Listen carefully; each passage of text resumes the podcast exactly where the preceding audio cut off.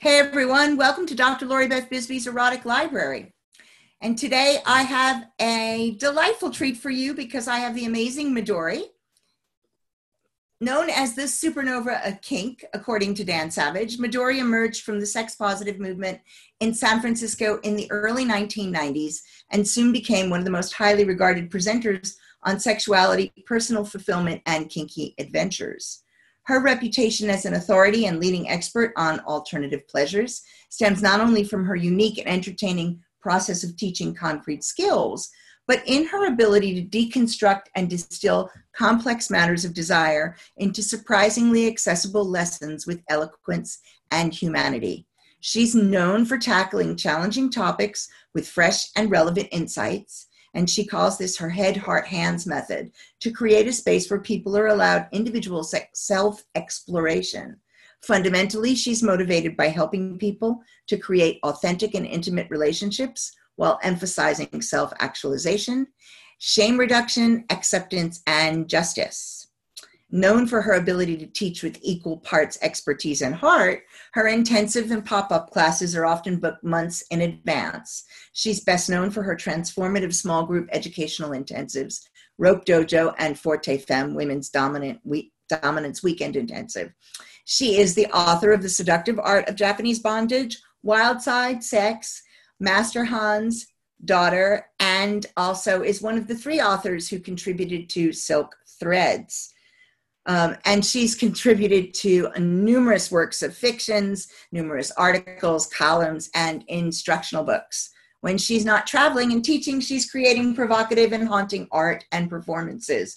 And if you want more information about Midori, you should visit her official website, which is www.fhp-inc.com. And I will have these links in the podcast notes. And you should follow her on Twitter and in on Instagram at Planet Midori. Welcome to the show, Midori. Hi, thanks for having me. It is my pleasure. So, um, what are you going to read for us today? So, I thought I would go back into a bit of my darker imagination. I want to bring you into my world of Master Han's daughter, and this is a rather dark series of cyberpunk short stories set in a near future Tokyo. So the story, uh, oh, and I am have started. You'll like this. I've started collecting stories for part two. Yay! I'm doing a happy dance. Yay! All right, shall we get started? Mantra. The inky heavens gradually turned a mournful shade of polluted gray, signaling the end of the first morning prayer to the blessed light of serene life. The colorlessness of the weeping sky crept into the vast prayer hall through the diamondoid roof and the Nouvelle Tibetan spires, forming no rainbows of dancing light. Ranshin turned her glassy eyed gaze from heaven to the writhing bodies around her and back to heaven again. She closed her eyes and inhaled deeply the out breath of the faithfuls. She stilled her lungs from any motion and let their breath sink deeply into her fibers.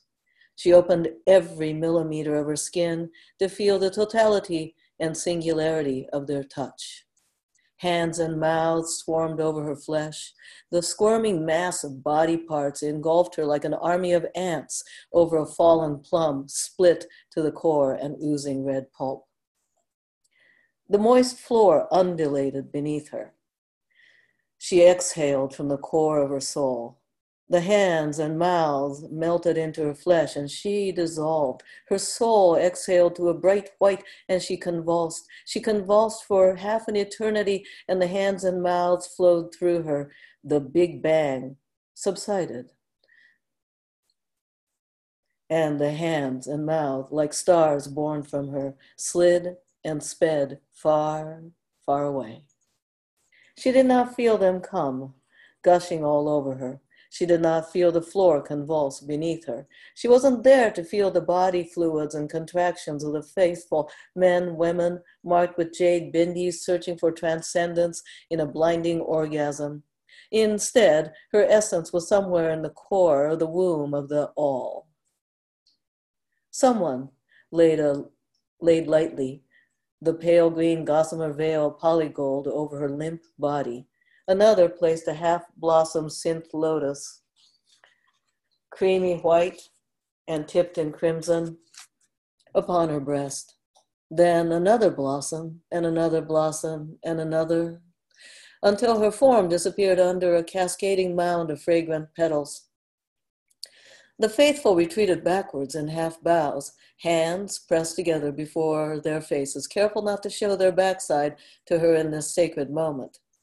As the tide of flesh ebbed away from the pyre of lotus blossoms, a drop of purified water fell from the highest point of the spires, hit a quivering petal, and fractured into a thousand little water droplets before these droplets could settle upon other petals, the ceiling had already begun to deluge her with the soft inter rain.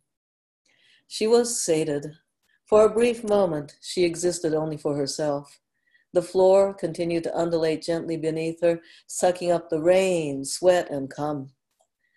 Constantly growing and living, the soft pink carpet of vaginal flesh resonated and moved to her pleasure. After all, she was its gene mother. The gentle light effect of sparkling pink, sparkling pink and amber created the ethereal sunrise never actually seen in the city of Shin Edo. It pulsed at a subconscious trigger rate designed to inspire awe and suggestibility. It was all designed by the geniuses in the Apostles of Open Hand for All department, aka marketing, just a few floors beneath her spent body. Kyosan Utamaro Ranshin Zaiko Daiyon, formerly Sasaki Yuriko, waited perfectly still for the murmurs of the voices to pass and the rain to recede with the retracting nozzles. Then she raised her head slowly, shaking off the flowers and veil, and sat up on her elbows, body akimbo and head thrown back lazily. In a few moments, the drone would enter to clear away the debris of the morning meditation. Until then, all was quiet and belonged to her in those precious moments. She let her delicate fingers linger over the curve of her hips and into the hollow formed by the hip bone and pelvic mound. In returning from the warm flesh pleasures of her own body, she returned also from the cosmic dissipation. Her fingers roamed over the smooth, hairless pubic mound. Flushed lips fell back in a slack smile of pleasure the vessel of others' desire might, might burst from fulfilling her duties if she did not seek constant humility in her human limitations and awareness of the solitary pain of pleasure. Saffron dyed nails roamed down further. Her breath quickened slightly, and her cheeks flushed. Folds unfolded, and fingers danced around a rose colored pearl of a clitoris, eliciting contented sighs. Then the index finger, wandering further down, felt the first scarred incision and halted. Her brows knitted. The smile faded to a tight little downturn, and the orgiastic flush faded to pallor. A necessary and jarring ritual, this touch always returned her fully from the orbit of pleasure to the earthly bonds of her clerical duties. She let her digits roam freely over the stitches. With each prayer gathering, she would forget her own mark of renunciation.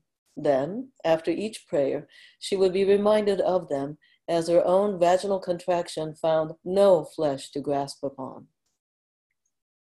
Following the faith of her parents, she had entered the monastic life and clerical training one full solar year after her first menses.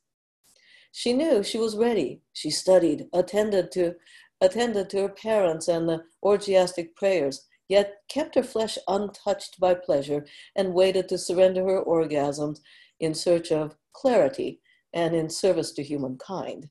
She endured two more solar cycles in an arduous initiation, then made her final renunciation and was accepted into the order. On the day of the final renunciation, they shaved her head and sewed her inner labia shut. She renounced her right to pleasure of her own cunt. Sacrificing this, she would learn every possible secret to pleasures of the flesh as path to release of the soul. The incisions scarred, but the sutures looked fresh as the day of a renunciation. Each day, she and all the other ordained completed their threads and contemplated their renunciation. An Amma could remove the stitches at will and cast away the teaching to shun the order. In turn, they would be cast away from the temple and the path seeking to walk the world alone. In her daily reconsideration, her faith was clear, but of late, some weariness weighed heavy upon her steps. So she prayed even more. In her antechamber, she had barely finished donning the saffron gold veil of spider silk when the holo wall chimed. She accepted the call as she did each and every morning. Blessed is the pleasure, my reverend elder sister, said the staticky form, quickly forming into a woman shaped bulge on the pale bamboo wall. Blessed is the pleasure, my little sister, replied Ranshin, turning her right palm heavenward and her left to her womb. The bulge bowed, seeming nearly to fall out of the wall. It wore a deep purple veil fashioned much like Ranshin's, but lacking the jewels and the gold threaded embellishment of Ranshin's rank.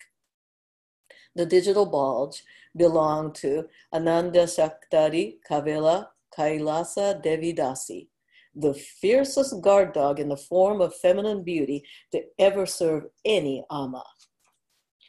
Kevala now ranked high enough as an Amma herself to preside over any of the sub parishes. Yet she chose, after 15 years at Ranshin's feet, to continue as an attendant, for which Ranshin was grateful. They dispensed with the shorthand form of the sacred greeting rituals, as is the right of the highest Amma, and moved on to the mundane matters at hand. Prayers, blessings, meetings, and public appearances filled her agenda. As they chatted, a jeweled drone floated past Ranshin like a willful jellyfish towards the fleshy meditation hall to clean the debris. Later, the fluids and flowers collected by the drone would be distilled, combined with various temple raised herbs, some of them engineered for subtle, subtle, hallucinogenic effects.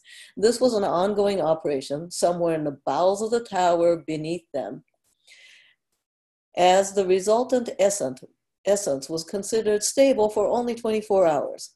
Younger ammas in various parishes customized the sacred essence for each bliss seeker in accordance with Vedic diagnosis. The poorest of the supplicants received a few drops in a simple vial emblazoned with the order's seal. The most generous of the supplicants not only were allowed to attend the prayers that made the essence, but built private prayer chambers in their own homes, continually filled with luxuriously expensive essence steam. It was said that partaking of the essence would connect the supplicant with the ecstasy and clarity of the prayers, restore calm, and combat the health and beauty ravages caused by the environment better than any retrograde gene therapy on the market. It brought vast daily tributes to the order, thus, the apostles of the open hand for all were pleased. Ranshin remembered when the elderly Korean Ama, Gin Sama, distilled and prescribed the essence to each disciple in her desolate mountain retreat. The copper kettles constantly boiled with strange plants and fluids from the prayer, as glass tubes and flasks whistled with steam like an old train. Ancient herbs hung from the rafters, and the tangy, musty smell clung to everything.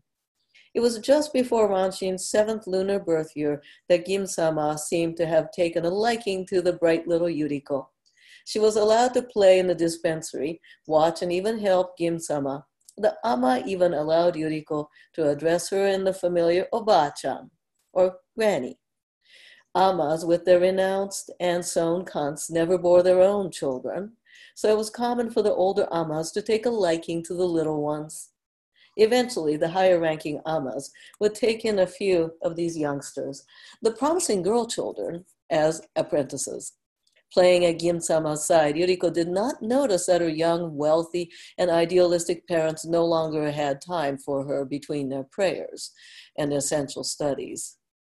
Back then, Gimsama brewed the essence by hand and granted it only to the pilgrims in that remote temple. Much has changed since then. A gentle chime resonated in her chambers, and the waterfall on the south wall parted to let her palanquin and indigo palanquin of indigo cushions and saffron curtains float in, followed by Kevala's deeply bowed purple veiled form. The shimmering gauze draped over her voluptuous naked curves. They murmured the words of sacred greetings as Kevala gracefully sank to the floor to lie prostrate between Ranshin and before her. The purple veil floated briefly, as if still shrouding a body no longer there, and then sank softly next to the devoted naked attendant. Her oiled skin shone supple and dark under the warm chamber lights. Ranshin always took pleasure in Kevala's kowtow, as bow as soft as a butterfly alighting upon a lotus blossom. Kevala's jeweled forehead rested upon Ranshin's henna-inked bare feet. Snakes of long black hair coiled around the painted feet.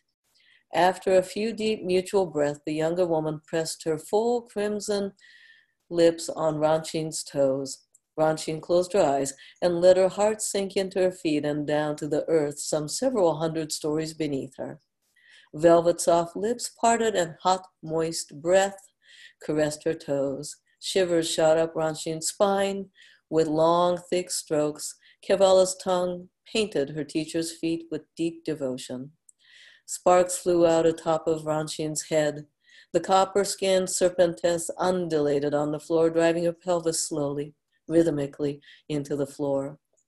Kevala kissed and licked feverishly, pressing her hand and face harder into Ranshin's feet and ankles.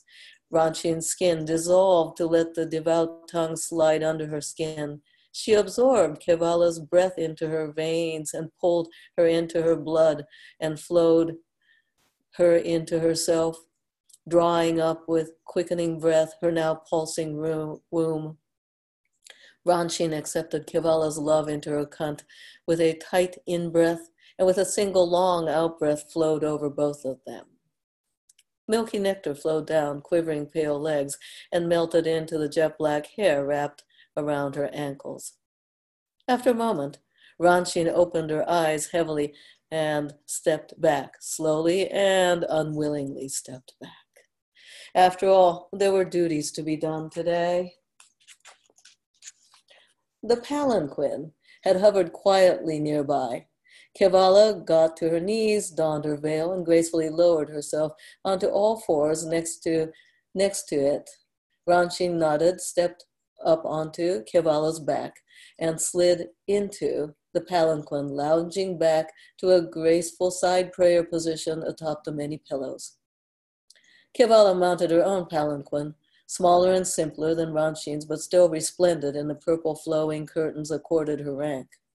With a few simple commands from Kevala, her chair hovered ahead of Ranshin's and floated out the parted waterfall into the communal hall of the monastery. The liquid curtains closed to a forceful waterfall once again, sealing the holy dwelling behind it.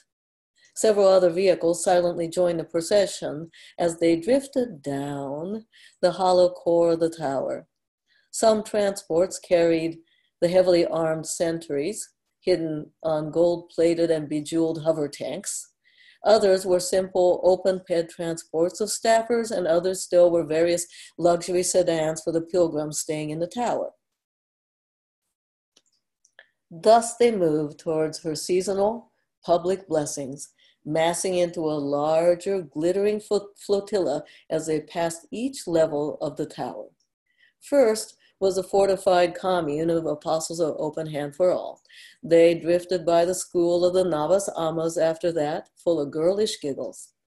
They drifted past the wisdom house of revered elders, the ward where the aged pilgrims spent their children's inheritance on the way to their final nirvana through sexual bliss brought to them by the skilled teachings of the order. Somehow, this new clerical duty for the order never quite sat right for Ranshin. She would certainly be arguing again with the apostles soon. The middle section of the tower contained the breathtaking hanging gardens, a multitude of enormous white hammocks, each twice the size of sun sails, hung in shimmering layers by silver cables. Brilliant flowers and foliage spilled over their edges, roots and branches, some heavy with fruit, hung from the undersides, having worked their way through the loose mesh. Some gardens were full of herbs, both ancient and engineered, thick, twisted, and rough vines, some covered in lush moss draped down in curtains, connecting the hammocks as verdant arteries and veins, and the curtains of moss calming. Yellow and blue butterflies danced in the air, leaves and pale petals floated down gently. The rich, oxygenated air somehow felt thicker. The floral perfume mixed with the heady scent of sex and sweat. Each hammock rocked and quivered as dozens of bodies intertwined in worship among the vegetation.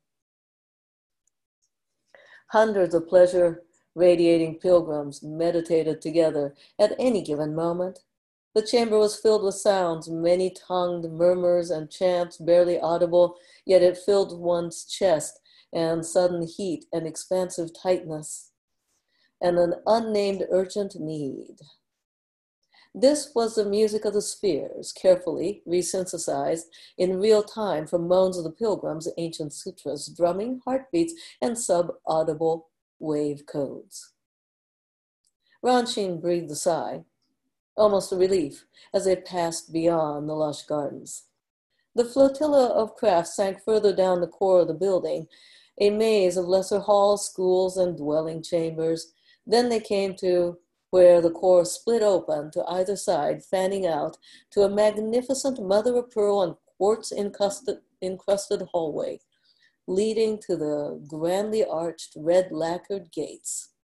Silently, reverently, they proceeded out of the grand gates, leaving the gaping central core to sink further below, disappearing into subterranean blackness.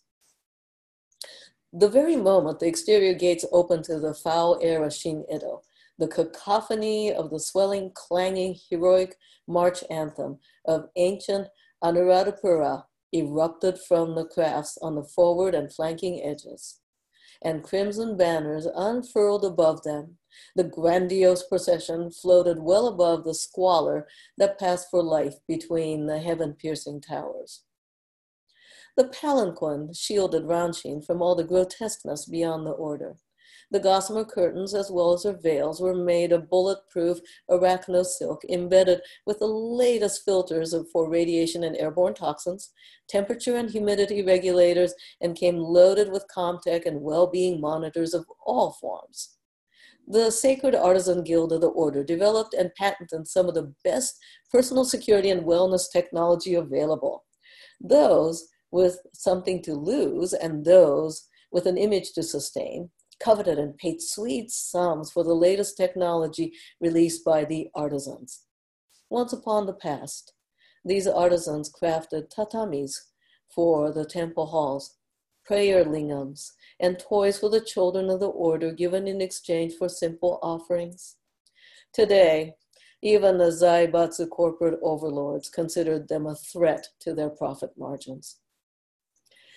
Safely sequestered in the delicate vessel and surrounded by the courtiers, Ranshin relaxed and prepared for the blessings as her caravan flowed towards the great towers. From the corner of her eyes, she saw a dark shape falling, falling fast. She spoke out to the curtain, and Kevala's gentle voice replied, It was nothing, just another suicide. Just another tower res who'd had enough. Ranshin sank. The prayers were not enough. The great arena, a modest dome from a distance, now grew huge as the caravans slowed in their descent. Its massive silver dome opened, a cyclops waking from a deep slumber to glare hatefully at the smog smeared sun. The usual paraphernalia of sports had been cleared away for the sacred occasion. All the bloodstains were washed away as well. Soon the grounds would be filled with moaning, writhing, and cheering of a different sort. The masses cheering the bloodbath did not know who the real owners of the league domes were or the leagues, nor did most who worshipped in the dome each seasonal mass religious gathering. The blessings began as Ranshin descended upon the central platform. She disrobed, the individual faithful melted into flesh colored field of writhing pleasure. The shadow of the falling man, however, writhed around Ranshin. For once, her essence did not travel to somewhere in the core of the womb of the all. Ranshin, self induced, and managed to enter a long, dark, sex-somatic state customary for the High Holy Festival. Afterwards, bolting upright, she woke with a start from the warm, blessing darkness into the solitary darkness inside her hovering palanquin as the caravan made its slow journey back to the monastery. Turning on the windows, she looked onto the streets. Not something she ever did. Kevala chimed in, concerned about this. Ranshin waved her away. Beneath, the first snow began to dust the ramshackle markets in the, deli- in the delicate glitter. Pretty, she thought, zooming in and then out. She looked at the faces in the alleys. An old woman hawked steaming proto meat from a drum. A child ran by laughing. A wheezing security officer ran after her, firing a pistol. A man and a woman entwined and writhed in a doorway. He stepped away, and her bloody body slumped down. A red-headed woman sat on the stoop, her naked legs covered in snow. Ranshin turned off the window and sank into the pillows. Later that night, she donned her old blue veil of ma'eji, or a novice, and mounted a low-ranking pedcraft and slid, slipped out of the common halls. The interior of the monastery arcology glowed in a faint blue of the artificial moonlight. Only those closest to her knew of this occasional habit. She floated down to the garden and found the waterflower hammock. She dispatched a pedcraft and stepped onto the silky white garden path. Dozens of soft, glowing, man-sized bubble, man-sized bubble ponds flanked the paths. Green plate-shaped leaves and delicate fragrant lotus blossoms floated on each giant palm's curving surface. Ranshin avoided the path with coupling pilgrims and kept herself in the silvery shadows. On one such lonely path, she came upon a man with a brightly colored hair of red and, and bright yellow. He sat cross legged, staring intently at the pond just before him. He did not wear the veil or bindi of the order, instead, wore a simple brown set of worker coveralls, expensive hair, and humble threads. Curiosity broke Ranshin's pensiveness, and she stepped towards him. Please stop. Don't come closer, he said gently. He did not turn or look at her. Ranchin stopped, stunned, not accustomed to such rejections. You'll frighten them, and I don't want you to get bitten, he said, reassuringly. Ranshin turned her gaze towards the object of his attention. Just under the surface of the opaque bubble pond, she saw a dozen tiny flickers. He signaled her to move slowly and closer. Just beneath the surface of the glowing orb, she saw spiders, small, silver sheened and brown spiders, swarm frantically around one spot. They're part of my team, these water spiders he said finally, turning to look directly at her face.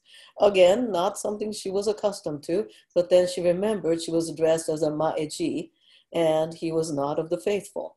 He smiled broadly. She relaxed and sat down unceremoniously on the path next to the smiling outsider. Unprompted, he explained of his work.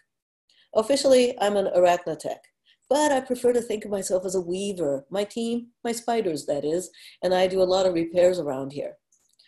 Don't we have drones and machines to do that? asked Ranshin, her schoolgirl curiosity returning to her. Machines do the major jobs. They make these hammocks and even the common veils and the lower habits. But these ponds need special attention. The lotus roots constantly tear at my work, and the fine repairs of the hammocks, that's our job. Pussy juice can be pretty caustic, even on web silk. He giggled like a girl. His hands moved quickly and delicately like a young woman's. I also hand weave the special veils like the ones you wear for your morning meditations. Uh, but but I don't. I Ranshin t- tried to lie that she was too novice for morning meditations, but the stranger waved away her unformed words. Your Holiness, I know who you are, he said, smiled and waited. But how? she stammered. Shaking his head, he explained, I see you out here at night from time to time. I leave you be because I know you need your, your time alone. She stared and started to stand up, and he waved her to stay. Relax, I don't want to pray with you or on you or in you or anything like that. But I'm happy to show you my team's work if you care to see. So she stayed. He smiled. My name is John Chin. He explained all of his team's work. She was fascinated. She sat on her haunches as she used to in Gim Sama's dispensary. They spoke of this and that for a long, long time.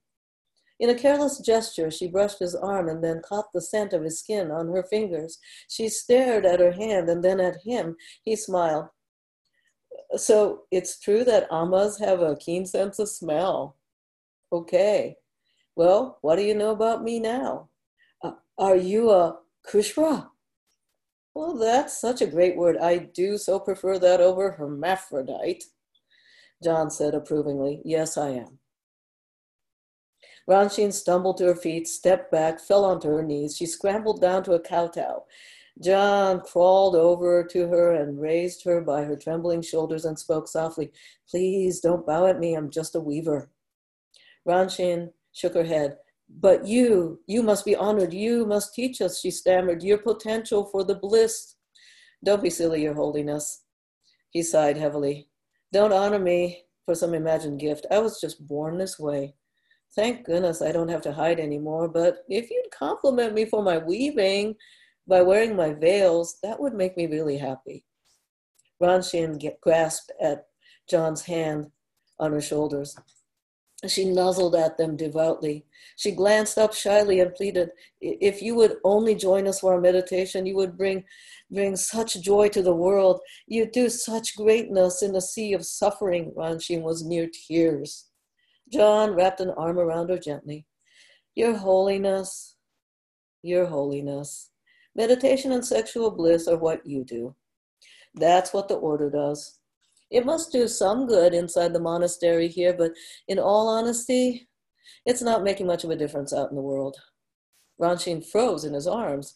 Shadow of the falling man flitted through her mind. The shadow grew and her mind became black. She did not clearly recall her journey back to her chamber in John's slender arms. She sensed panic around her, and Kevala's voice raised and tense. Then it was quiet around her, and Kevala's voice and Kevala's voice just echoed. Then it was quiet. She slept deeply in a black sleep. She swam among the lotus roots and then sank deeper. She was falling. She was falling in an endless gray sky. Then she sat in the snow and saw faces, saw the faces really for the first time. As a deep gong sounded through the tower for the first morning prayer of the blessed light of serene life, Ranshin had not left her private chambers. She ignored the calls and refused pleadings from the staff or the wellness monks. Nude, she sat upon her sleeping mat with her legs spread. In her left hand, she pulled at the sutures. Her right hand held the surgical cutters. She uttered a mantra before the first cut.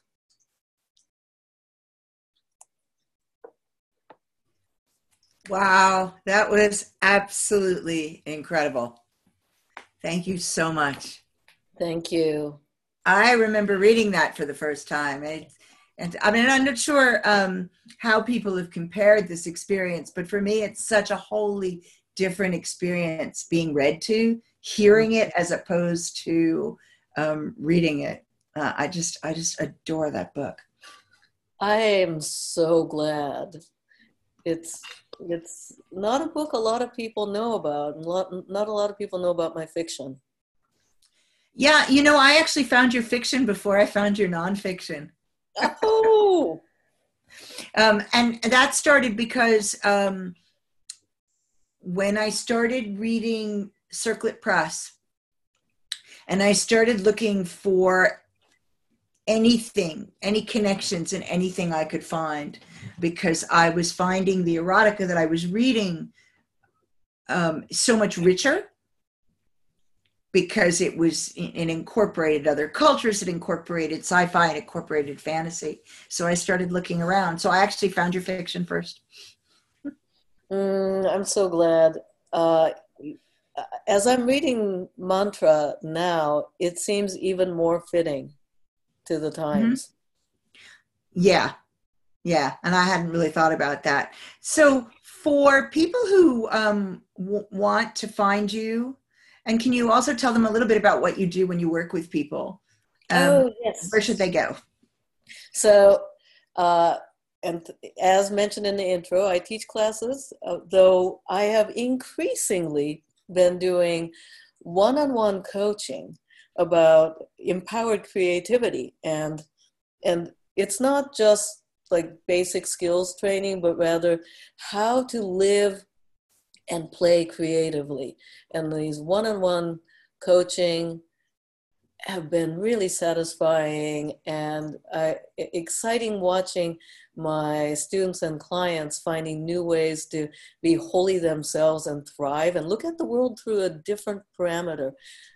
And especially for those who are seeking unique power exchange relationships and and their own creative voice in, in all all that they do. So for that, people can contact me directly, and I generally do video or phone appointments, and I do give challenging homework.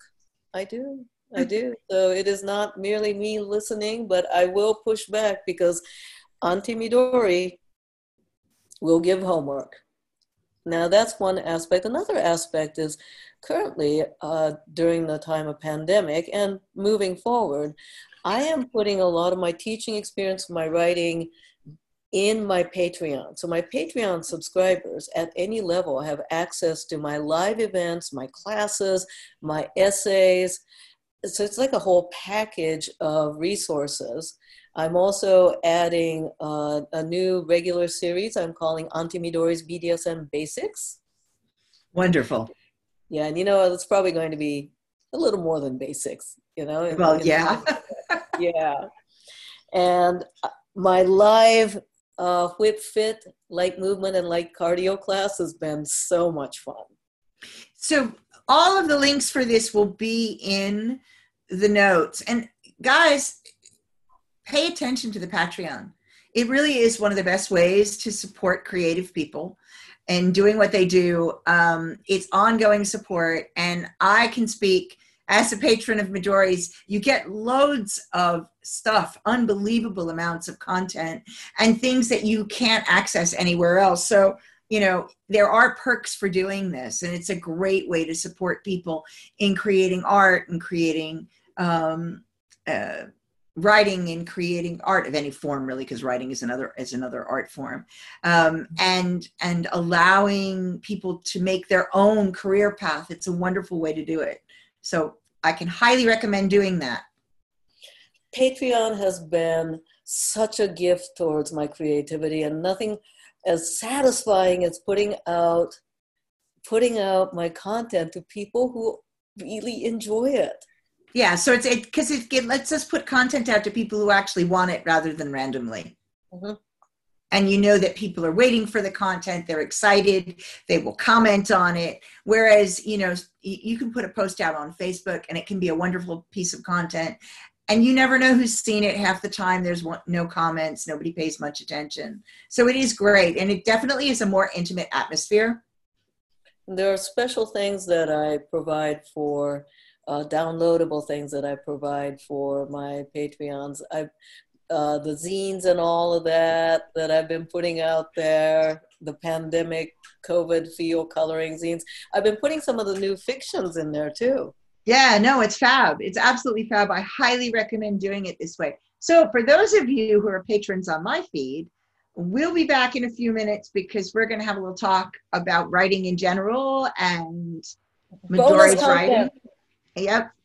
Um, and next week, um, do please join me again. As I said, I haven't actually published the lineup for this because we've gotten a lot of people who have been very generous in giving their time. And so I can't tell you who's going to be on next week, but you know it'll be someone good. Um, if you have an author you want to hear from, or there's a story you really want to hear, please, please, please email me. I will do my best to get permissions to read stories if authors are either unable or unwilling to come on the show. Um, and you can support this podcast and my um, radio show, The A to Z of Sex, on my Patreon, which is patreon.com, Lori Beth Bisbee. I look forward to seeing you all next week. Bye for now. Okay.